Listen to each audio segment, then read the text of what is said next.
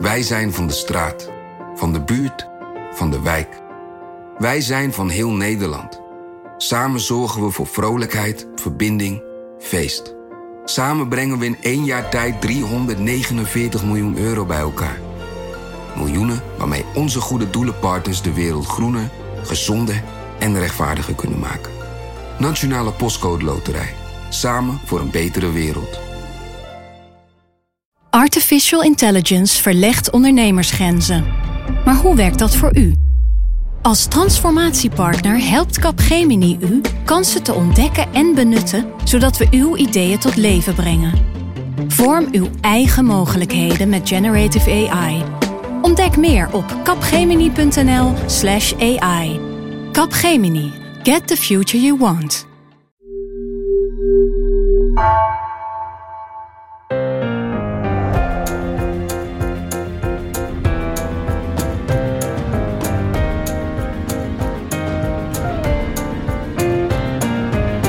Dit is Haagse Zaken van NRC. Mijn naam is Lemja Aharouai. Deze week terug van eigenlijk nooit echt weg geweest. De discussie over artikel 23. Dat de vrijheid van onderwijs regelt. Het debat daarover komt en gaat door de jaren heen. De meest recente opleving ervan is ingezet door minister Arie Slop voor basis- en voortgezet onderwijs. In deze aflevering van Haagse Zaken hoor je wat de minister nou eigenlijk precies heeft gezegd. Waarom anderen binnen en buiten Den Haag daar weer boos om werden. En we gaan je uitleggen wat er nou precies in het grondwetartikel staat. En waarom het er überhaupt is. En dat doe ik met op afstand Mirjam Remy. Hallo. Uh, een debutant in Haagse Zaken. Mirjam, ja. um, jij bent redacteur onderwijs. Ongeveer een jaartje geleden uh, interviewden we samen Arie Slop, ook over artikel 23. En een van zijn quotes toen luidde: Als je mij vraagt waar we onze energie in moeten steken, het lerarentekort of artikel 23, dan weet ik het antwoord wel. Weet je nog wat dat antwoord was van hem? Ja, het antwoord was niet de vrijheid van onderwijs. Maar als je me vraagt uh, waar het nu over gaat, vooral met slop, dan is het niet het lerarentekort. Ja, en ik, ik heb het erover. Het, het, het gaat vaak over artikel 23. Is, is voor jou nou echt een van de onderwerpen waar je veel over schrijft? Um, nou, het valt mee, maar het is wel uh, de afgelopen jaren ja, komt het wel geregeld terug in uh, allerlei vormen. Nou ja, bijvoorbeeld uh, gedoe met islamitische scholen. nou ja, nu deze week dit. Dus het, het is iets wat um, ja, af en toe terugkomt.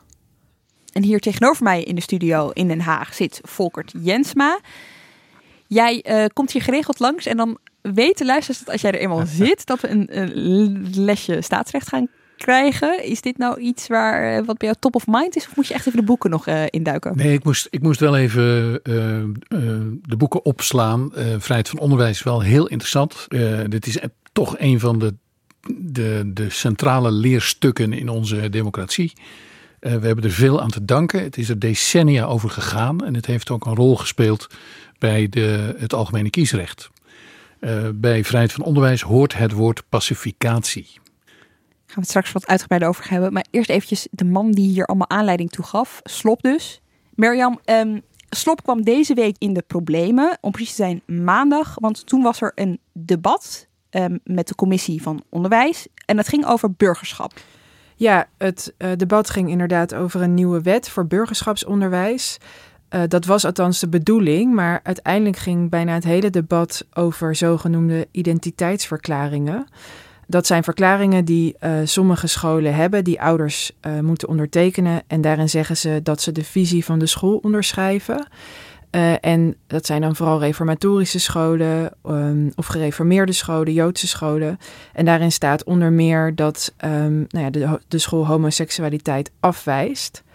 En net waren er een paar uh, jongeren in het nieuws ge gekomen, uh, homoseksuele jongeren, die verteld hadden wat die verklaring en die, uh, nou ja, die sfeer op school voor impact had gehad op hun leven. En een aantal partijen, waaronder de SP en D66, die nou ja, bleven er maar op doorgaan naar minister Slop. Waardoor hij in de positie kwam ja, dat hij moest uitleggen waarom dat zo kan in Nederland. En als het dan gaat om het onderwerp waar u over spreekt en ook de veiligheid die er in een school moet zijn, laat daar geen misverstand over staan. Er kan best een spanning zijn, en dat zal op de ene school meer zijn dan bij de ander, met betrekking tussen deze twee zaken. maar scholen zijn wettelijk verplicht zorg te dragen. Dat, dat hoeven we niet eens in deze wet te regelen. Dat is al wettelijk geregeld. Om zorg te dragen voor sociale, psychische en fysieke veiligheid van leerlingen. Dat is één.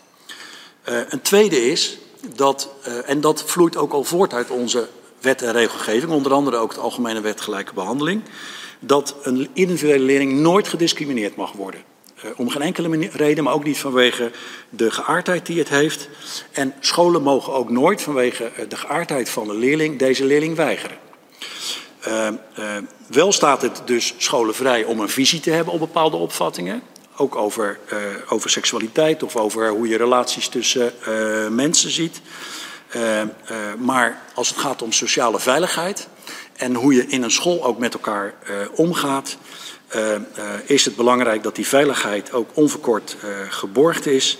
En dat de schoolcultuur ook in overeenstemming is zeg maar, met de basiswaardes zoals we die kennen. Waar aan de ene kant de vrijheid bij hoort, maar waar ook de andere kant bij hoort.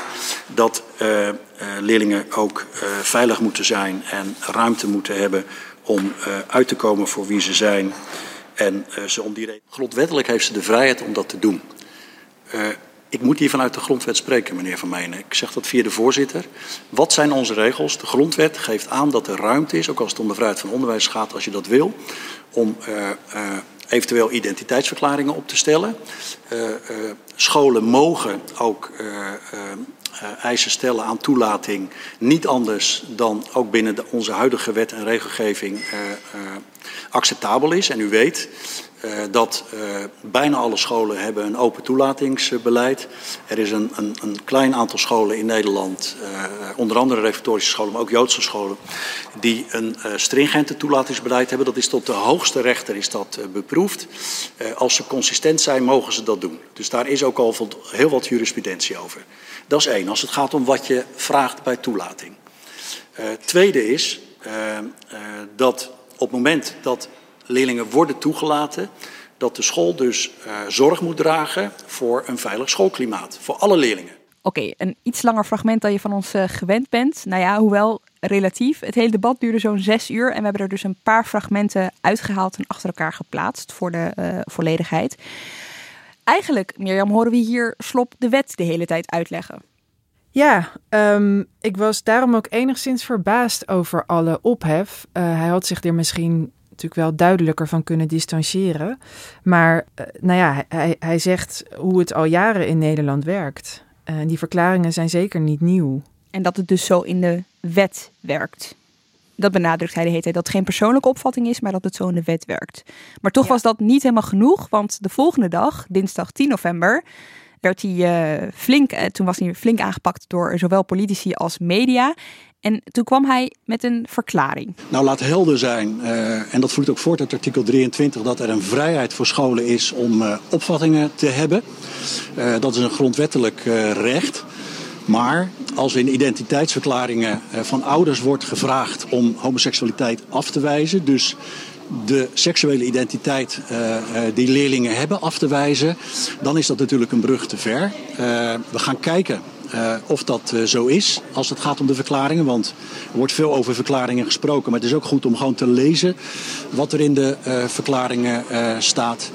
En dan kijken we ook hoe zich dat verhoudt tot onze wetgeving. En indien nodig zullen we de wetgeving daar ook op aanpassen. Ja. Hier was wel wat aan vooraf gegaan, hè? namelijk onder andere een, een, een woedende kabinetsleden gaat het verhaal.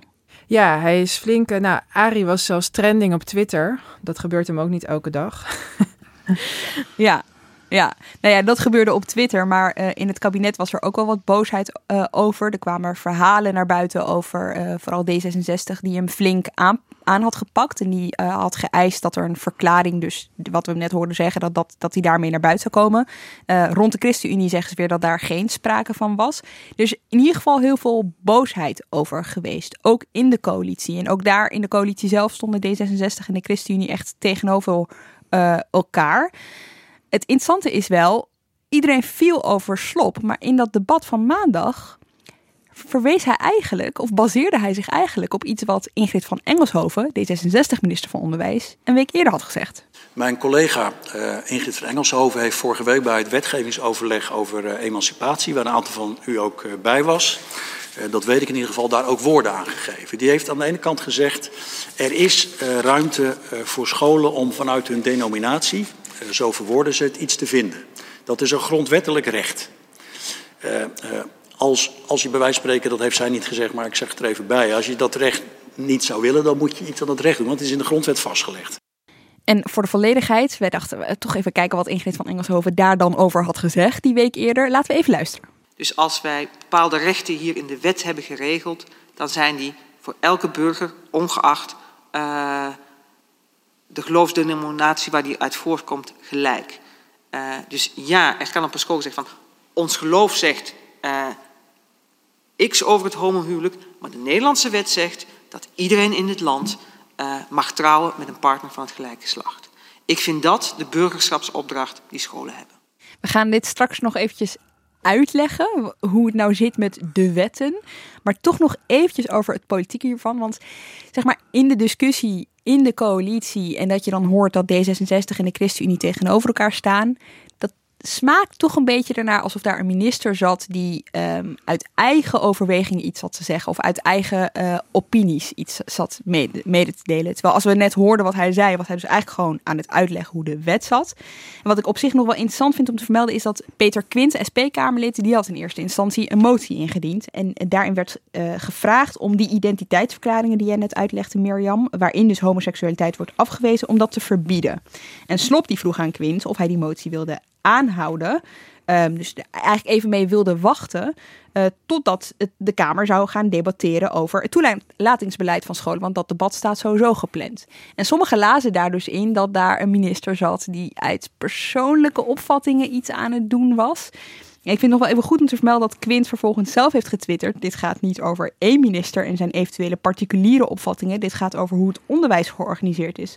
Alle bewindspersonen die nu ineens aan de bel trokken en anoniem met de krant praten, hebben ook niet echt op zitten letten. Gebeurt hier heel veel tegelijkertijd. En uh, wij gaan het gewoon een beetje. Uh, we gaan de ui afpellen, Volkert, zoals uh, Rutte dat zou zeggen. Ja, ik verheug me erop.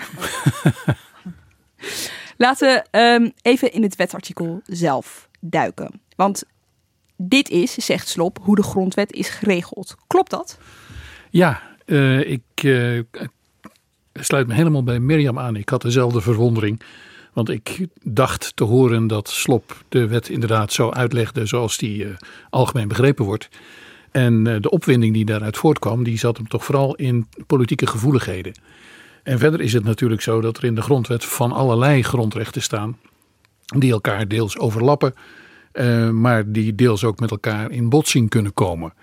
Uh, en dan zit je in het, in het domein van de botsende grondrechten. Uh, wat gaat er dan voor? Gaat dan het recht om niet gediscrimineerd te worden, gaat dat dan voor de vrijheid van godsdienst of voor de vrijheid van onderwijs? En dan kom je dus in het uh, domein waarin meestal de rechter een richting moet geven. Zullen we eerst even beginnen met artikel 23 zelf? Want um, ik, ik zou je eigenlijk gewoon. Ja, je, je, je, hebt, je hebt hem voor je liggen. Wat, ja. wat, wat, wat, staat erin?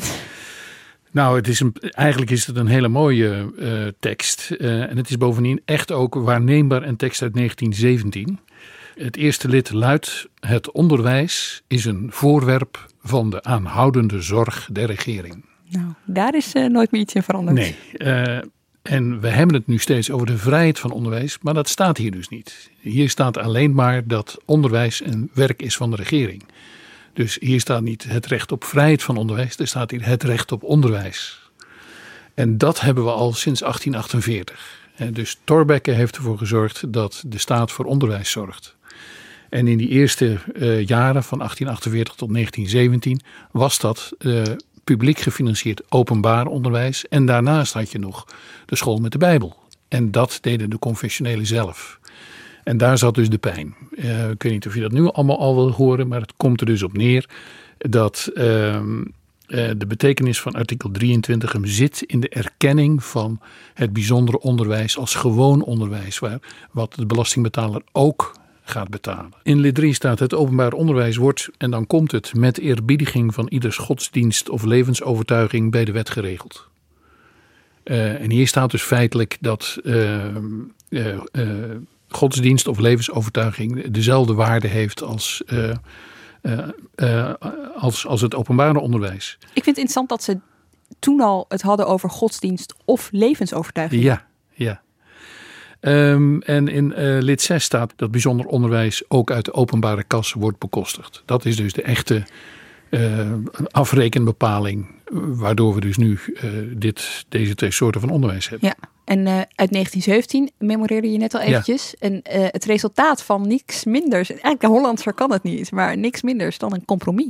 Ja, dit is, en daarom hoort eigenlijk iedere journalist of iedere burger iets van de geschiedenis van dit artikel te kennen. Um, de, de vrijheid van onderwijs, artikel 23, is een historisch politiek compromis tussen aan de ene kant de confessionelen en aan de andere kant de sociaaldemocraten en de liberalen. Uh, de confessionelen kregen dus hun bijzonder onderwijs erkend en betaald. En de confessionelen en liberalen kregen in ruil daarvoor het algemeen kiesrecht. Uh, voor mannen voeg ik eraan toe. wat ook al een stap was. En twee jaar later kwam ook het algemeen kiesrecht voor vrouwen. Dus dit heeft niet alleen, hè, het heet het pacificatieartikel, omdat daarmee de verhoudingen werden gekalmeerd. Aan een strijd kwam een einde. Uh, en algemeen kiesrecht heeft natuurlijk de democratie een enorme impuls gegeven en veel meer gezag en legitimiteit. Ja. Uh, dus je kan eigenlijk wel zeggen dat uh, de, de strijd om het onderwijs het, de Nederlandse democratie heeft gevormd. en ja, op poten heeft gezet op een bepaalde manier. Uh, en nu ik dit hoor, uh, moet ik eraan denken. Het is wel interessant om te vertellen. Um, een poosje terug had ik een heel leuk interview met uh, Pieter Slaman, een historicus die zich ook een hele poos in artikel 23 heeft verdiept. en die vertelde ja, over hoe dit artikel tot stand kwam. en dat het eigenlijk de liberalen waren die heel graag een um, nou ja, minder gekleurde vorm van onderwijs wensten. ik heb dat. Ik heb er een opname van, maar die heb ik op mijn telefoon opgenomen. Dus vandaar klinkt hij misschien een beetje krakkemikkig. Dat, dat was inderdaad het grote argument van liberalen om te zeggen... Die, die onderwijsvrijheid die moet er helemaal niet zijn, die moet er helemaal niet komen. Alleen openbare scholen mogen staatssubsidie hebben en openbare scholen zijn neutraal. En daar moet iedereen naartoe kunnen. Dat was, dat was altijd het... Daar ging de schoolstrijd eigenlijk over. Uh, het, was, het was niet zozeer die groepen onderling, maar het was vooral dat de liberalen van die groepen zeiden wij gaan voor het algemeen belang. En algemeen is het beter om iedereen bij elkaar te zetten op een neutrale manier. Maar ja, daar, daar konden dus die andere groepen niet mee leven. Uiteindelijk is het gelukt. Pacificatie. Ja, ja de, maar ik, even nog één stapje terug. De confessionelen hadden wel degelijk een goed argument hoor. Want die betaalden dus belasting. Waaruit dat openbare onderwijs werd betaald. Maar die moesten daarnaast nog zelf de school met de Bijbel financieren. Dus die, die moesten twee keer betalen. Voor onderwijs. Voor onderwijs. Waarvan ze er maar één genoten. Eén keer voor, die, voor die lui die het zo nodig neutraal moesten hebben. en één keer voor zichzelf, eh, omdat de Bijbel een rol moest spelen. Oké. Beetje fast forward. Artikel 23 werd opgenomen in uh, de grondwet. Dat is heerlijk van de geschiedenis. Je kan er stappen in maken, want het is toch al geweest. Nou, is dit artikel 23 waar we het over hebben gehad? We hebben ook artikel 1. Ja. En daar had Van Engelshoofd net al over, hè, toen ja. ze het had over verschillende wetten. Artikel 1 die schrijft voor dat je niet mag discrimineren. Ja. Hoe verhoudt zich dat tot elkaar? Ja, daar kan dus een enorme spanning uh, tussen komen. Uh, en dat zie je dus in dit geval gebeuren.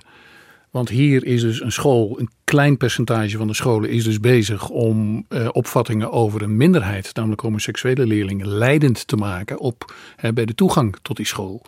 En dat zorgt voor een klimaat waarin, waar die leerlingen dus onder te lijden zullen hebben. Uh, betekent dat zij hun recht op hun seksuele identiteit op die school, publiek gefinancierd en wel, dus niet uh, uh, gegarandeerd hebben. Ge gegarandeerd krijgen, moet ik zeggen. En dat is waar de Kamer op aansloeg. en dat is overigens niet nieuw, want deze spanning rondom het confessionele onderwijs kennen we ook al van homoseksuele leraren die op christelijke scholen uh, werkten en uh, toen dat ontdekt werd, uh, soms ontslagen werden. we kennen het al van orthodox-christelijke ambtenaren van de burgerlijke stand die homostellen niet wensten te, te huwen toen dat mogelijk werd. De weigerambtenaren.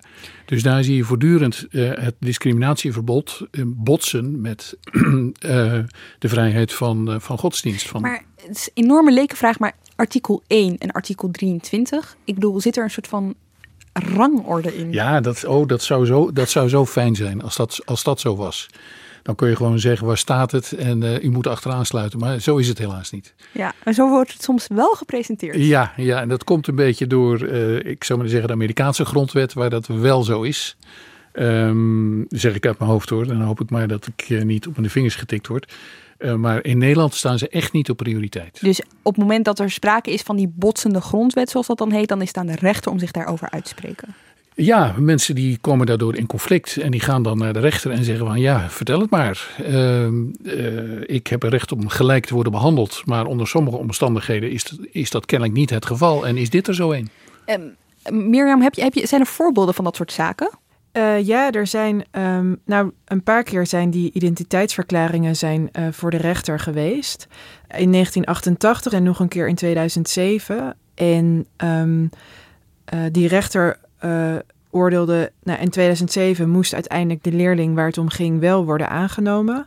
Maar in die uitspraak staat ook dat het dus wel mag. Dus dat een school um, wel op basis van zijn levensbeschouwelijke visie uh, van mensen mag verlangen dat ze die onderschrijven, mits een school dat consequent doet. Dus um, je mag niet, uh, nou ja, alleen Pietje een verklaring laten ondertekenen, maar Jantje niet. En in die uitspraak staat ook, um, nou ja, staat best wel veel van hoe die verklaring er dan uitziet. Nou, er staat bijvoorbeeld uh, dat kleding, haardracht en overige persoonlijke uitingen en gedragingen zijn zodanig dat het bijbelse onderscheid tussen man en vrouw wordt bewaard en tot uitdrukking gebracht. Uh, moderne lectuur, muziekuitingen en massamedia worden kritisch beoordeeld en zo nodig afgewezen. Het gebruik van televisie en open internet in de gezinnen wordt veroordeeld vanwege het godonterend en mensverwoestend karakter van veel programma's en sites. En bijbelse gezagsverhoudingen zijn de basis voor de menselijke samenleving. Nou, deze, dit gezin had dan geloof ik wel internet of televisie. Dus die, uh... Dit gaat over 2007, hè?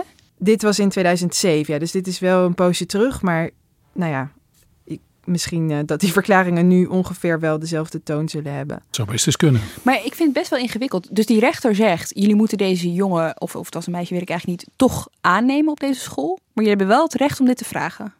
Ja, heb ik me niet zo diep in deze rechtszaak verdiept dat ik dan weet waarom in dit geval uh, dit kind moet worden aangenomen. Misschien weet Volkert dat. Ik, ik, heb de uitspraak niet gelezen, maar ik vermoed dat de rechter ook artikel 23 heeft laten meewegen, waarin duidelijk wordt gesproken over de eerbiediging van ieders levensovertuiging.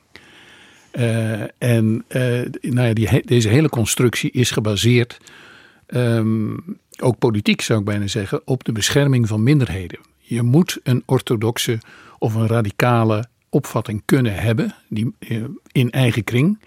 Uh, en als je eigen kring die vrijwillig accepteert, dan moet je daar, uh, en er worden verder geen wetten overtreden of dingen gedaan die, nou ja, die, die, die de rechtsorde schenden, dan moet je die opvattingen ook mogen uitdragen. Dan mag je het over eens zijn met elkaar. En dan mag je over preken, dan mag je over schrijven en dan mag je in onderwijzen. Maar dan mag je iemand niet weigeren. Want daar zit dus de grens in deze zaak. In uh, ja, inderdaad. Ja, ja. ja. Weet ja. je toevallig meer hoe dat in 88 is afge afgelopen? Nou, je mag iemand wel weigeren dus. Um, in deze zaak in eerste aanleg niet en in, in hoger beroep uh, geloof ik wel. Maar in principe uh, mag je dus uh, door die identiteitsverklaringen mensen die dat niet willen ondertekenen, mag je ze weigeren. En dat zorgt ook voor misschien nu een wat gekke situatie, omdat de scholen die zo'n verklaring hanteren, die mogen wel leerlingen weigeren, terwijl het merendeel van de scholen dat niet mag. Ah, omdat ze die verklaringen dus niet hebben.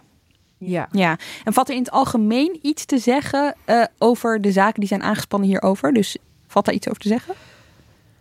Nee, maar, maar volgens mij kun je wel zeggen, zoals Sloep ook zei in dat debat, ja, dat, dat de rechter dus wel al een paar keer heeft bepaald dat die verklaringen onder artikel 23 vallen.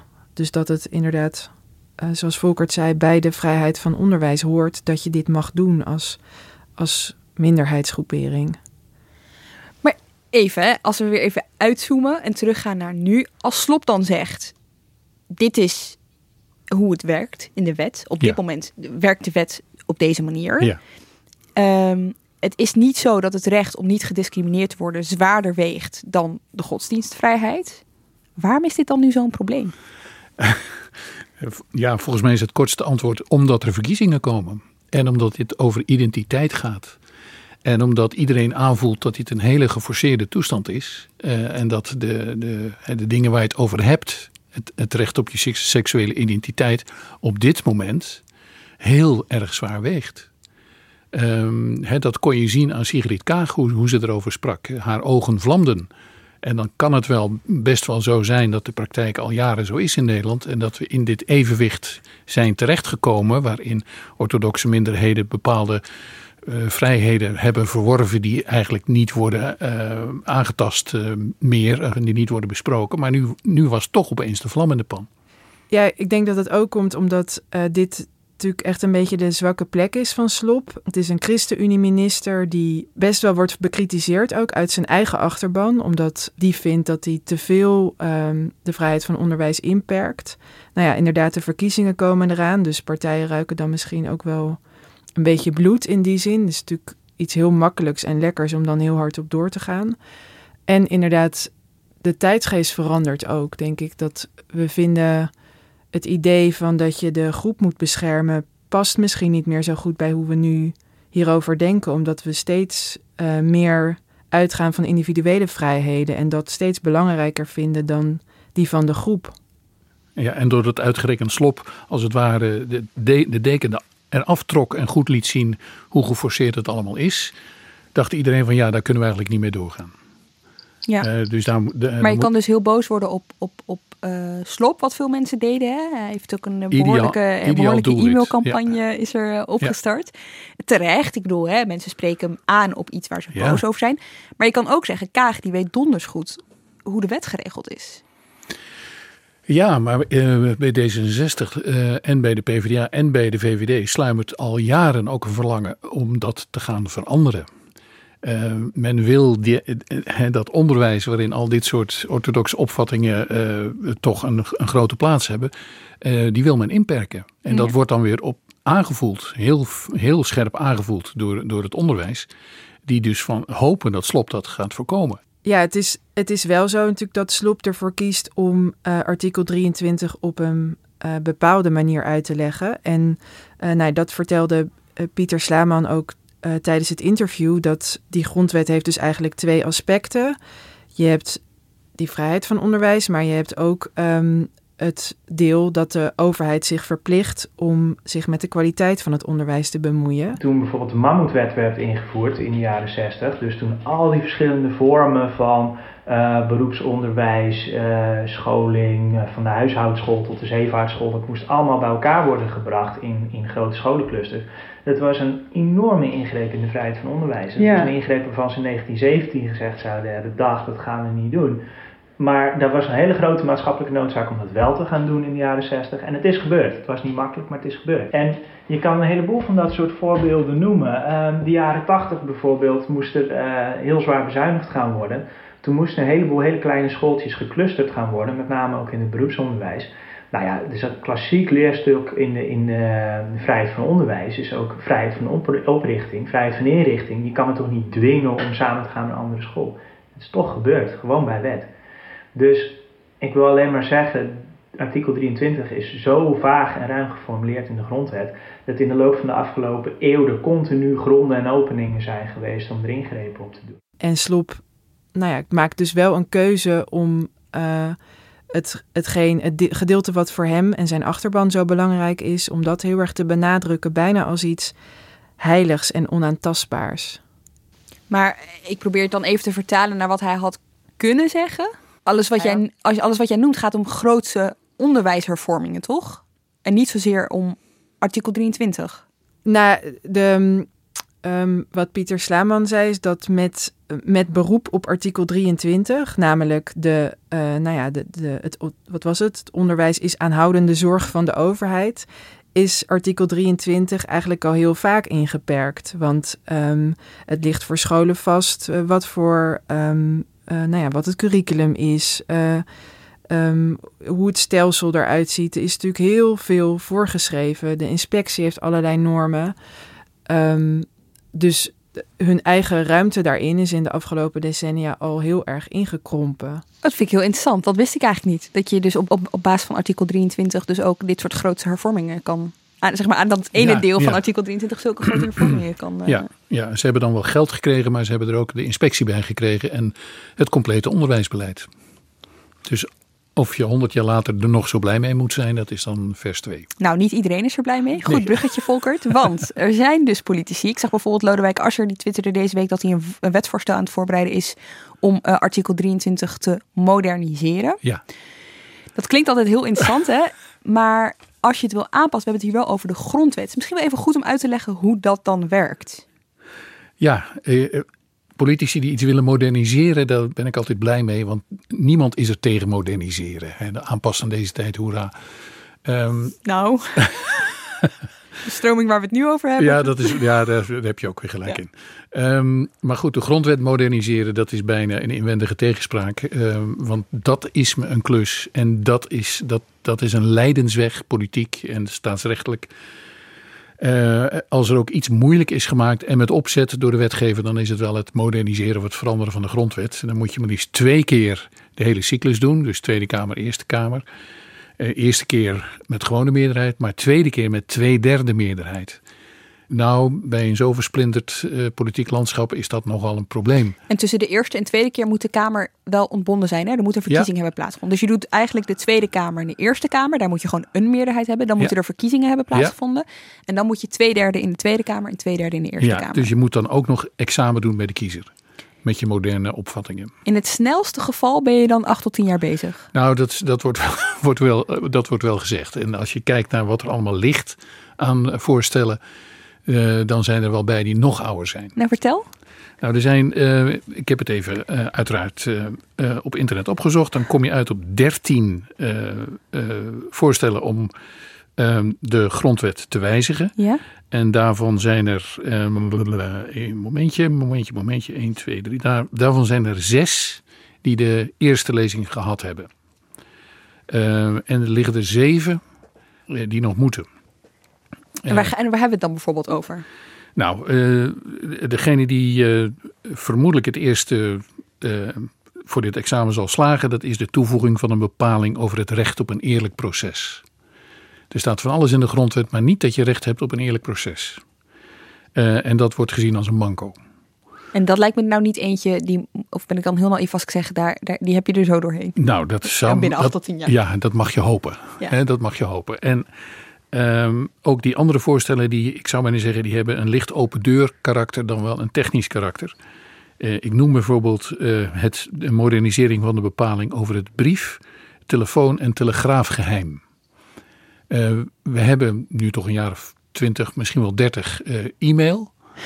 Goed aan worden toegevoegd. En het is misschien wel handig dat we daar ook iets van in Maar over grondwet acht tot tien jaar iets heel anders. Dat, eh, Zou best kunnen. Nou, dat soort dingen. Ja, dus die, die hebben, hoe zal ik het zeggen, soms hebben ze wel een heel politiek karakter. Er zit er bijvoorbeeld ook eentje in, die gaat over het veranderen van de grondwet zelf. Eh, en die beoogt om het toch wat soepeler te maken en wat sneller te maken. En dan gaat het om het schrappen van die eh, noodzakelijke ontbinding.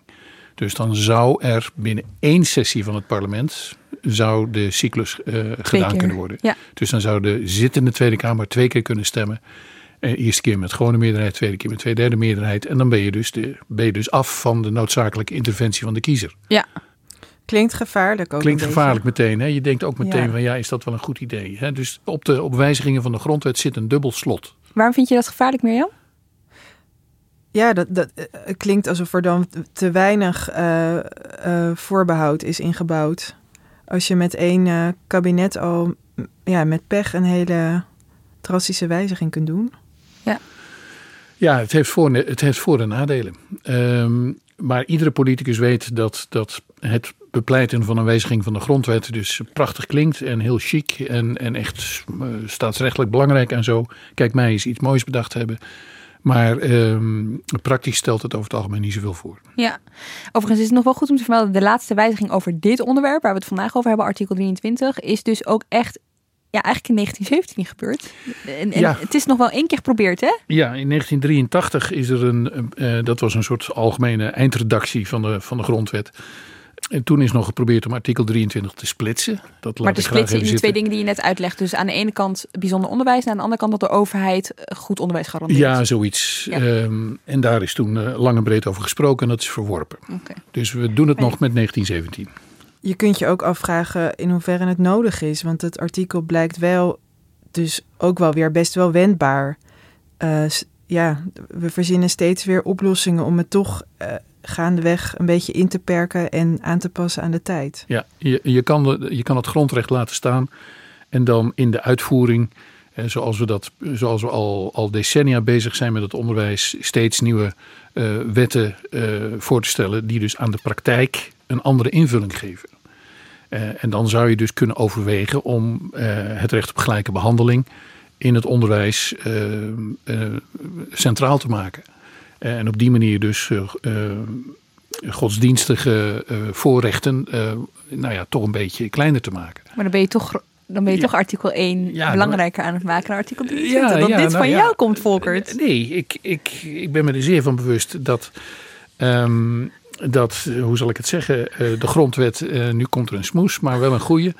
Uh, net als de Amerikaanse grondwet, net als het Europese Verdrag voor de Rechten van de Mens, dat worden, wordt door juristen ook wel een living document genoemd. Die mogen dus meeademen met de tijd. Je hoeft je niet vast te spijkeren op wat ze er in 1917 van vonden of in 1848. Maar je mag moderne eisen, moderne verhoudingen meewegen, meenemen in, in je interpretatie en ook in je uitvoering daarvan. Ja. Um, en dan, als we nu in een tijd leven waarin identiteit belangrijk is, de rechten van het individu. Uh, we, leven nu niet in een tijd van schoolstrijd, maar in een tijd van cultuurstrijd. Dan zou je kunnen zeggen, we gaan uh, de accenten anders leggen. Ik zie mijn regisseur al kijken dat ik eigenlijk door moet, maar ik wil hier toch even één zijpaadje maken. Want ik vind het toch even belangrijk, want wat je nu zegt, is dus eigenlijk toch ergens ook best wel gevaarlijk. Om de woorden van Mirjam van net te gebruiken. In de zin van die grondwet is er nou juist om ons te beschermen tegen vluchtigheden, tegen veranderende opinies. Weet je, juist in een tijd waarin dat allemaal zo snel gaat, is het best lekker om een grondwet te hebben die in ieder geval onze basis ja, nou beschermt. prima, um, maar dan, dan, dan moet je het ook gewoon hebben. Hè? Eh, dan moet je de grondwet ongewijzigd laten. Dan zeg je, er, staat het recht van, er bestaat een recht van onderwijs. Dat is een zorg van de regering.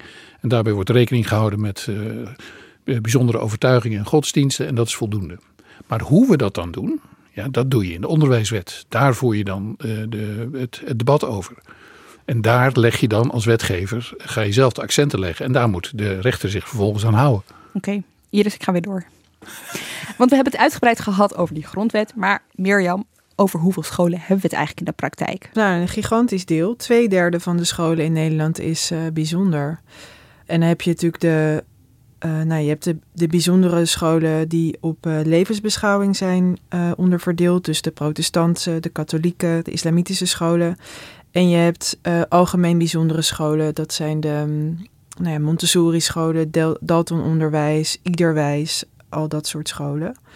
Maar ja, er wordt dus heel vaak geroepen van ja, we schaffen het bijzonder onderwijs af of weg met artikel 23. Maar ja, de praktijk is ja, is gewoon dat twee derde van de scholen in Nederland toch daar gebruik van maakt. En is dat eigenlijk toegenomen of afgenomen? Want ik kan me bijvoorbeeld voorstellen dat islamitisch onderwijs de afgelopen tijd juist wat is toegenomen. Ja, dat klopt. En, uh, maar een, er is eigenlijk toch niet echt een toename, omdat uh, die verhouding ligt dus ook al sinds de jaren 40 of zo ongeveer vast. Wat ook iets zegt over het Nederlandse onderwijsstelsel.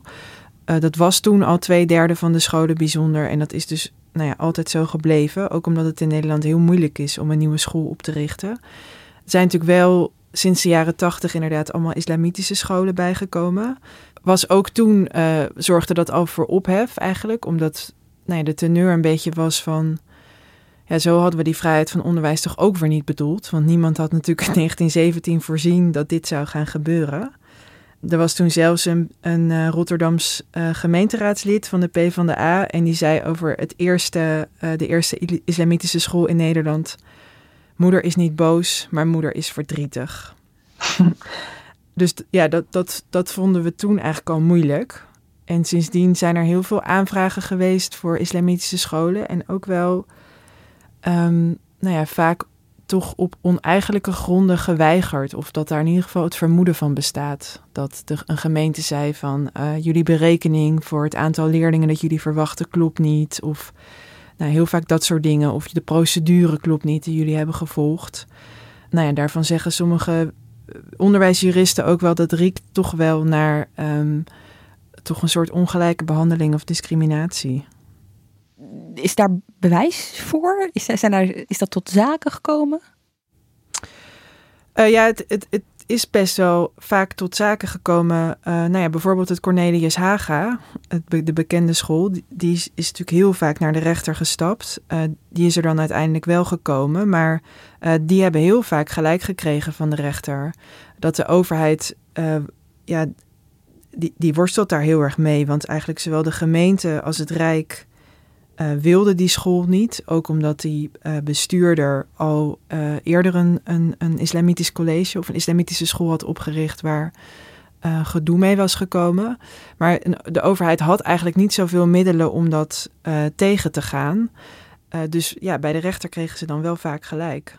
Want om even uit te leggen hoe het werkt in de praktijk. Stel je wil een, een, een school oprichten en dat, en dat gefinancierd krijgen kort, zeg maar. maar zeg maar niet een heel stappenplan, maar wel eventjes kort wat daarvoor nodig is. Vroeger, um, uh, voorheen, dan um, uh, moest je uh, aantonen dat er voldoende leerlingen zijn die zich voor jouw school willen aanmelden. Dus dan ja, moest je een soort onderzoek laten zien van dat er genoeg animo voor was. En je moest een erkende richting hebben. Dus je moest, nou ja, ofwel katholiek zijn of protestants of nou ja, tot een levensbeschouwing horen die dus zo'n erkende richting was. Maar dat is nu veranderd, ook omdat die erkende richting best wel ouderwets was. En het betekende bijvoorbeeld dat een boeddhistische school of zoiets, dat dat niet kon. Dus nu hoeft dat niet meer. En nou ja, je moet dus nu overleggen bijvoorbeeld met bestaande schoolbesturen en met de gemeente. Maar er is ook wat meer controle op de kwaliteit uh, vooraf proberen ze te doen. Dus een bestuurder moet bijvoorbeeld een VOG aantonen. En ze hebben iets meer middelen om te voorkomen dat uh, bepaalde mensen waarvan ze dat niet willen, steeds scholen gaan oprichten. Ja, het lijkt me wel echt een, een, een best wel eh, een spanningsveld. Als je, vooral als je die controle vooraf gaat, gaat, gaat doen. Want wanneer ben je jouw visie als overheid, zeg maar, aan het opleggen? En wanneer ben je als school zelf aan het bepalen van ja, dit vinden wij gewoon? Ja, bijvoorbeeld een van de uh, dingen waar ze op letten is als je een, een zeer zwakke school hebt gehad, dan mag je niet opnieuw een, uh, die daarom is gesloten, dan mag je niet opnieuw een nieuwe school oprichten. Nou ja, op zich is dat natuurlijk een vrij uh, hard meetbaar iets. Ja, maar je zag het bijvoorbeeld vorig jaar ook uh, met dat onderzoek naar islamitische scholen. Hè? Uh, toen had de onderwijsinspectie gekeken op scholen naar op dat soort scholen hoe zij daar burgerschap invulden. En toen kwam er kritiek van onder andere gereformeerde scholen van de inspectie die hoort niet te zeggen over hoe wij ons burgerschapsonderwijs invullen. Ja, dat is inderdaad een heel interessant spanningsveld. Zeker ook omdat dit dan precies in de periode van um, minister Slop gebeurt dat gaat dus over burgerschapsonderwijs, waar het debat over ging van maandag. En um, uh, dat was naar aanleiding van uh, het nieuws wat wij in de krant hadden. En Nieuwsuur had over uh, lesboeken op islamitische scholen, waarin dan werd gezegd. Um, nou ja, hoe je je moet kleden als moslimvrouw en hoe je je dient te kleden als man. Waar toen heel veel ophef over was. Um, en nou ja, toen is de opdracht gegeven door de Kamer aan de inspectie van... kunnen jullie kijken hoe dat geregeld is op uh, vooral islamitische en uh, nou ja, gereformeerde en reformatorische scholen. En die waren toen vervolgens heel erg boos en hebben een klacht ingediend, ook tegen de inspectie. Omdat zij vinden dat de inspectie veel te inhoudelijk kijkt naar wat burgerschapsonderwijs eigenlijk is. Zij keken dan naar hoe behandelt een school het thema gelijkheid. Eh, maar dat vulde ze heel erg in door te kijken naar hoe man-vrouw verhoudingen worden behandeld. En dingen die heel erg met gender te maken hadden. En die scholen zeiden, ja, je kunt gelijkheid op veel meer manieren invoeren. En eigenlijk hun angst is heel erg dat de overheid voorschrijft dat iedereen het meerderheidsstandpunt moet onderwijzen. Wat dus, ja, die richting gaat het ook steeds meer op. Dus in die zin is die angst niet helemaal ongegrond. Nee, het is, het is feitelijk een cultuuroorlog die hier wordt uitgevoerd over de identiteit van Nederland. De, de protestants, of althans de, de, ik zou maar zeggen, de inheemse religies van Nederland, die hebben daar een, die voelen zich heel verwant met hoe het in Nederland gaat. Dus die zijn gewend om in het verlengde van de Nederlandse cultuur nou ja, wat strenger te zijn. En die worden nu geconfronteerd met een andere religie die andere opvattingen heeft, die veel controversiëler zijn. Uh, die komen onder staatsdruk. Uh, en in het voorbijgaan wordt de, nou ja, deze Nederlandse orthodoxe cultuur mee, mee van de tafel geveegd. Um, en ja, je, je beweegt dus dan toch inderdaad toe naar een soort kanon van Nederlandse waarden die in het onderwijs kennelijk in den brede moeten worden onderwezen onder het mom van burgerschapskunde. Uh, en dan, dan eindig je dus bij uh, ja, uh, algemeen neutraal openbaar onderwijs. met als ondertitel Wie wij in Nederland zijn of wensen te zijn. Ja. En dan, ja, dan zit je dus met je opvattingen uit je, uit je heilige boek of, uit je, of uit je ouderlingenraad. zit je automatisch op zaterdagochtend in de bijles. Ja. En je zag die cultuurstrijd ook heel erg in het debat maandag. Dus de, iedere partij die ja, die, die gebruikte het eigenlijk om zijn eigen visie uh, te benadrukken. Dus de PVV hamerde de hele tijd op um, burgerschapsonderwijs uh, moet gebruikt worden om islamitische leerlingen beter te integreren of eigenlijk het liefst te assimileren. D66 had het dan over Europees burgerschap en mondialisering en dat soort dingen. En de linkse partijen heel erg over seksuele diversiteit en identiteit. Dus ja, in die zin ging het ook alle kanten op. Ja, en dat is wat, iedereen, wat men nu dus bedoelt met moderniseren.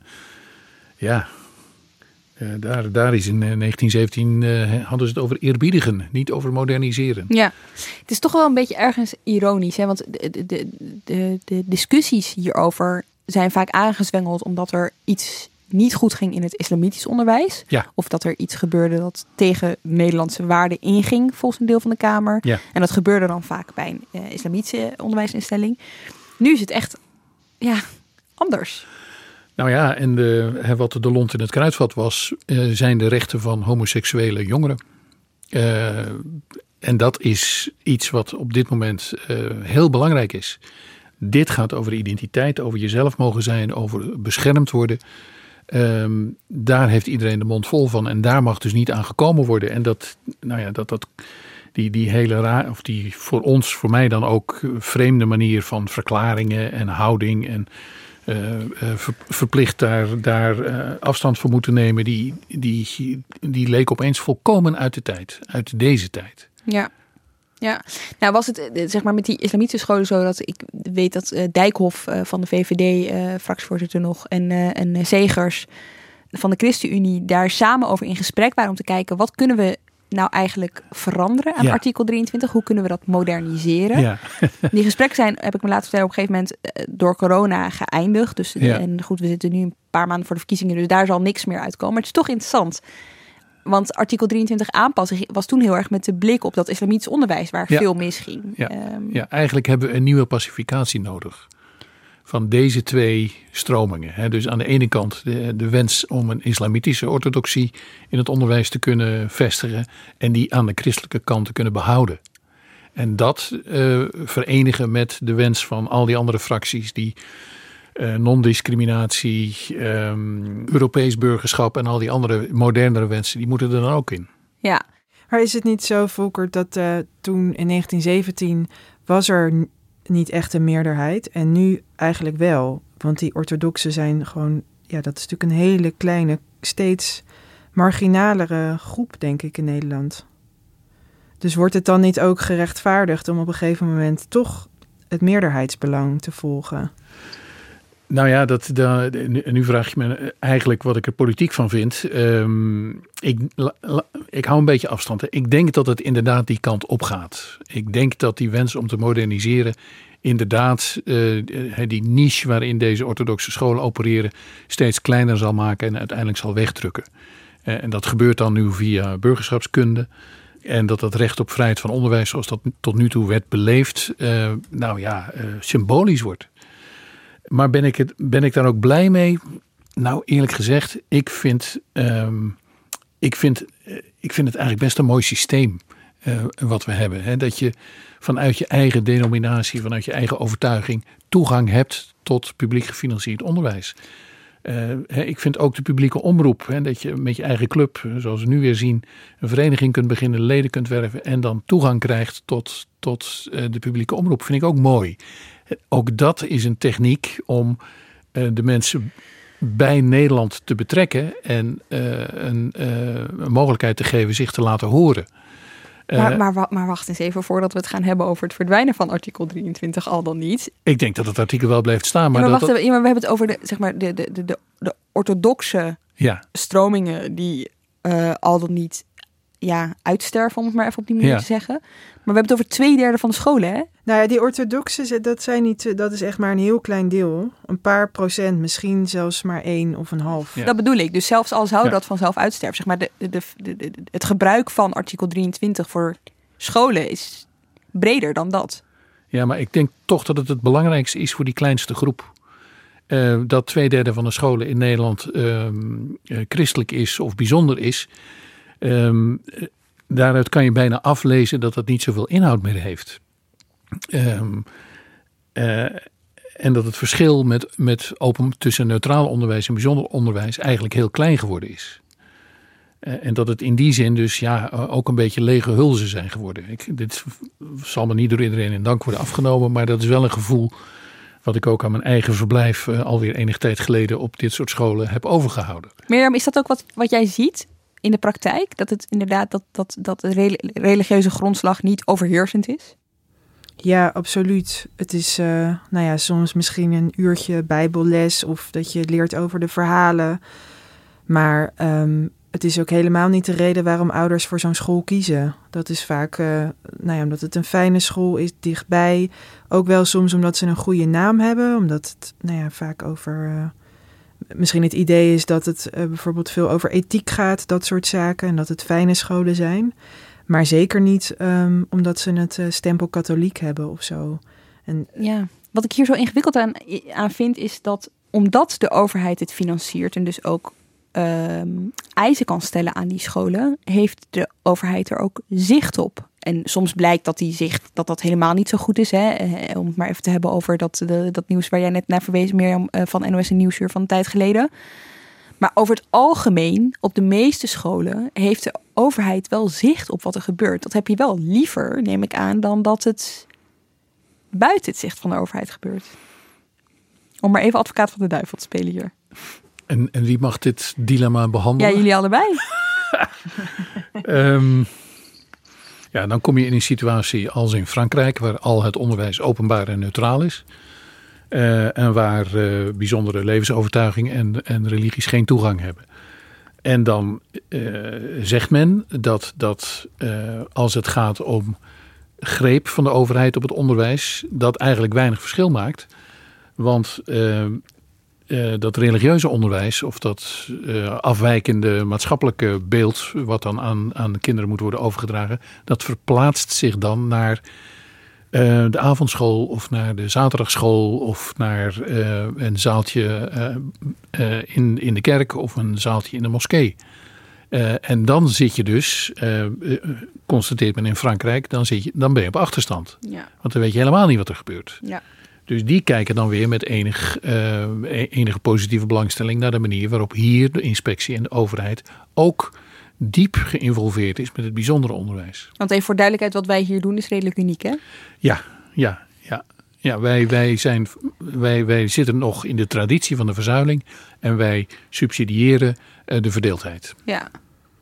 Overigens, ik, ik las ehm, eh, in een boek over de geschiedenis van artikel 23 dat eh, de Franse regering in 2003 wilde weten hoe de scheiding eh, tussen kerk en staat in andere landen geregeld was. En dat die onderzoekers op pad gingen en zich in Nederland een hoedje schrokken, omdat ze dus zagen dat mensen teruggetrokken waren in eigen groepen en nauwelijks contacten hadden buiten hun eigen kring op scholen. En nou ja, daarom zagen ze dan etnische en religieuze spanningen en een heropleving van antisemitisme en een groei van extremistische verleidingen. Wat natuurlijk wel een beetje ironisch is, omdat het in Frankrijk helemaal niet beter gaat. Eerder zelfs slechter zou je denken wat dit betreft. En je hoort ook soms zelfs het argument dat, nou ja, dat op islamitische scholen, bijvoorbeeld, nou niet de orthodoxe, maar dat het daar uh, juist veilig is, bijvoorbeeld om een gesprek te voeren over homoseksualiteit. En hoe je je verhoudt tot de Nederlandse samenleving. Nou, de laatste keer dat het uh, hierover uh, ging en dat er ook echt wat veranderde, was het dus 1917. Toen stond er nogal wat tegenover, het algemeen kiesrecht. Daar zijn we nog steeds heel dankbaar voor. Om het terug te draaien, dan uh, dat, daar zal ook wel weer iets gigantisch tegenover staan, mocht dat ooit lukken. Ja, denk het ook. Nou ja, en we redden het natuurlijk ook al inmiddels ruim 100 jaar met het artikel 23. Dus we kunnen er ook vast nog wel minstens 100 jaar op door. Dank jullie wel. Mirjam Remy en Volkert Jensma. En jij ook weer bedankt voor het luisteren.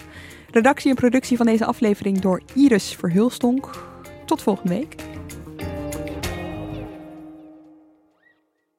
Je hebt aardig wat vermogen opgebouwd. En daar zit je dan, met je ton op de bank. Wel een beetje saai, hè? Wil jij, als belegger, onderdeel zijn van het verleden of van de toekomst? Bridgefund is een slimme fintech die een brug slaat tussen de financiële behoeften van ondernemers en van beleggers. Dus wie belegt bij Bridgefund krijgt niet alleen een mooie vaste rente, maar brengt ook ondernemers in beweging. Echt waar, met die ton kan je zoveel betere dingen doen. Bridgefund. Make money smile.